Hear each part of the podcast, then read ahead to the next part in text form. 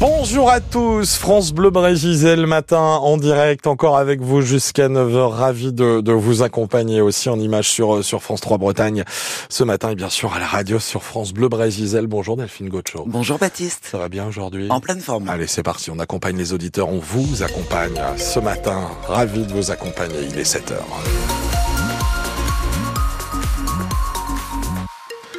À cette heure, votre météo encore bien pluvieuse. Il a plu cette nuit et il pleut encore ce matin et même cet après-midi sur la Bretagne. Nuage gris donc d'annoncer 11 à 12 degrés du côté des températures et ce sera pas bien plus élevé, on va dire, dans l'après-midi puisqu'on annonce entre 13 voire 14 degrés dans le sud du Morbihan.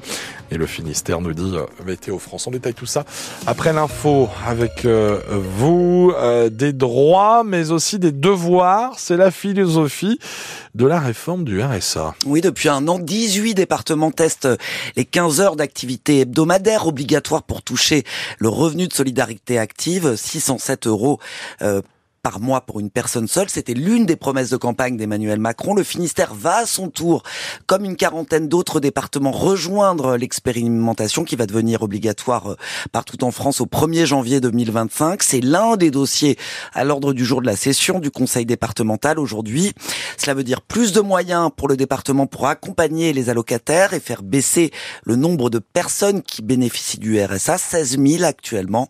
Maël Decalan, le président du Conseil départemental. On a décidé que 100% des allocataires seraient reçus par un coach dans le mois qui suit leur inscription au RSA. On a décidé de renforcer nos équipes de coaching parce que ça fonctionne, parce qu'il y a des taux de retour à l'emploi qui sont spectaculaires, qui peuvent dépasser les 50 ou les 60%, y compris euh, sur des gens dont on pensait qu'ils retravailleraient jamais, tout simplement parce qu'il y a quelqu'un qui s'est occupé d'eux de manière très renforcée pour lever leurs freins euh, liés à la garde d'enfants ou, ou à l'absence de voiture et pour les aider concrètement à trouver le job qui euh, leur convenait.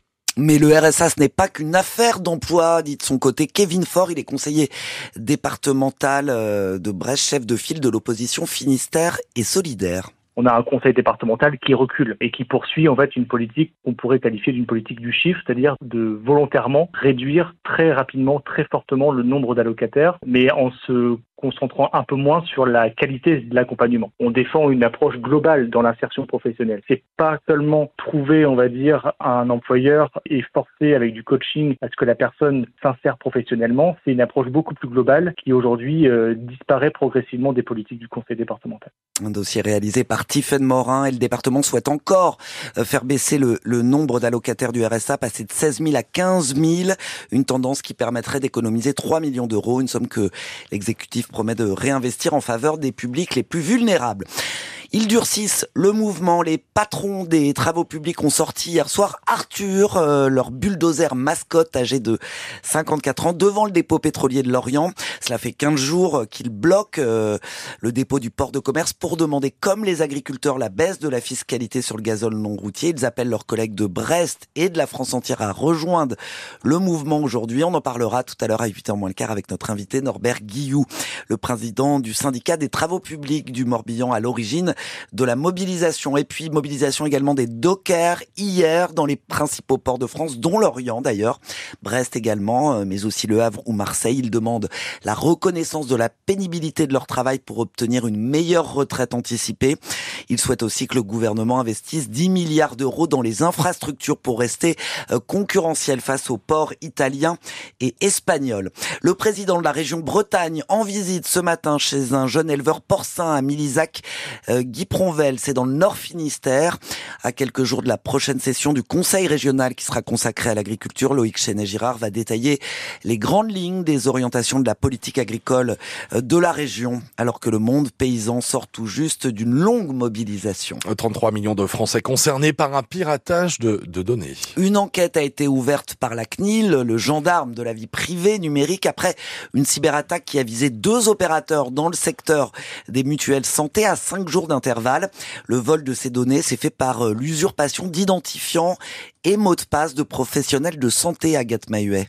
Ce ne sont pas des mutuelles directement, mais deux opérateurs chargés de gérer pour elles le tiers payant qui ont subi fin janvier une attaque informatique via Medis et Almeris, les deux sociétés servant d'intermédiaires donc entre les complémentaires et les professionnels de santé. Les données volées via ces plateformes sont des états civils, des dates de naissance ou des numéros de sécurité sociale, mais pas d'informations bancaires ou de données médicales, précise la CNIL, pas de numéro de téléphone ou de mail non plus ce qui réduit la valeur de ces données sur le marché noir, mais qui peut quand même faciliter par la suite des tentatives de hameçonnage.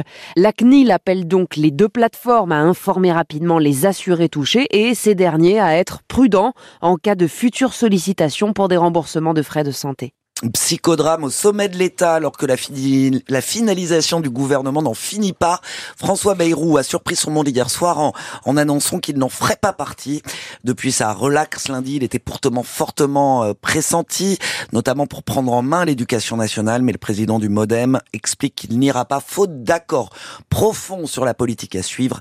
Le reste du gouvernement, du gouvernement Attal doit être annoncé aujourd'hui, dit-on, dans l'entourage du chef de l'État.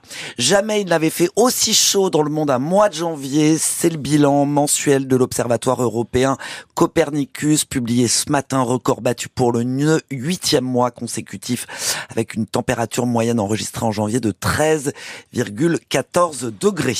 Le Gwenadu devant l'Assemblée nationale à Paris hier. Oui, une quarantaine de lycéens venus d'Alsace, de Corse, d'Occitanie, du Pays Basque et donc de Bretagne ont manifesté euh, près du ministère de l'Éducation nationale avant de rencontrer des députés. Un rassemblement à l'appel du collectif pour que vivent nos langues. Les jeunes veulent alerter euh, le gouvernement sur leurs conditions d'enseignement et ils réclament aussi un statut officiel pour leur langue. Reportage à Paris d'Antoine Krempf. On est à quelques mètres du ministère de l'Éducation. La quarantaine de jeunes est assis par terre. Ils ont sorti leur drapeau, corse, occitan, basque, mais aussi le guanadu. Sur leur bouche, un morceau de scotch bleu, blanc, rouge qu'ils enlèvent pour parler chacun leur tour. Été euh, d'un prof de technologie pendant quelques temps. Dans chaque prise de parole, il y a des choses communes, des problèmes qui reviennent entre tous ces lycéens qui ne se connaissaient pas avant ce rassemblement. Des examens qu'on n'a pas dans la langue dans laquelle on apprend. Oui, il manque euh, souvent des profs et euh, aussi les états des bâtiments. Et chez les autres encore, c'est une situation encore plus pire. Fin du rassemblement, six d'entre eux vont à l'Assemblée nationale pour échanger avec des députés. Les autres filent un peu plus loin à la mission bretonne pour partager une pizza et pas seulement. On a échangé les Instagram, euh, tout ça, donc euh, j'espère qu'on pourra faire des trucs euh, bah, dans le futur. Quoi. Et ça, créer des liens entre les jeunes à l'échelle du pays, c'est précisément le but de Renan Kerbiquet de l'association Quel est nombre qui a co-organisé le rassemblement. La logistique, c'était nous. Voilà. l'idée, ça serait peut-être de poursuivre, effectivement, de faire rencontrer ces différentes jeunesses de France avec chacun la langue, il y a peut-être un truc à jouer. Des groupes WhatsApp ont été créés entre les jeunes pour continuer les échanges et imaginer la suite. Reportage d'Antoine Crème. un petit mot de sport, Baptiste. Hein, Le stade brestois, pas de, pas de miracle, éliminé de la Coupe de France, mais sans démériter. Les Tisef se sont inclinés hier soir 3 buts à 1 face au PSG. Prochain match pour les Brestois, ce sera dimanche en Ligue 1 face à la Lanterne Rouge Clermont. Tirage au sort des quarts de finale de la Coupe de France.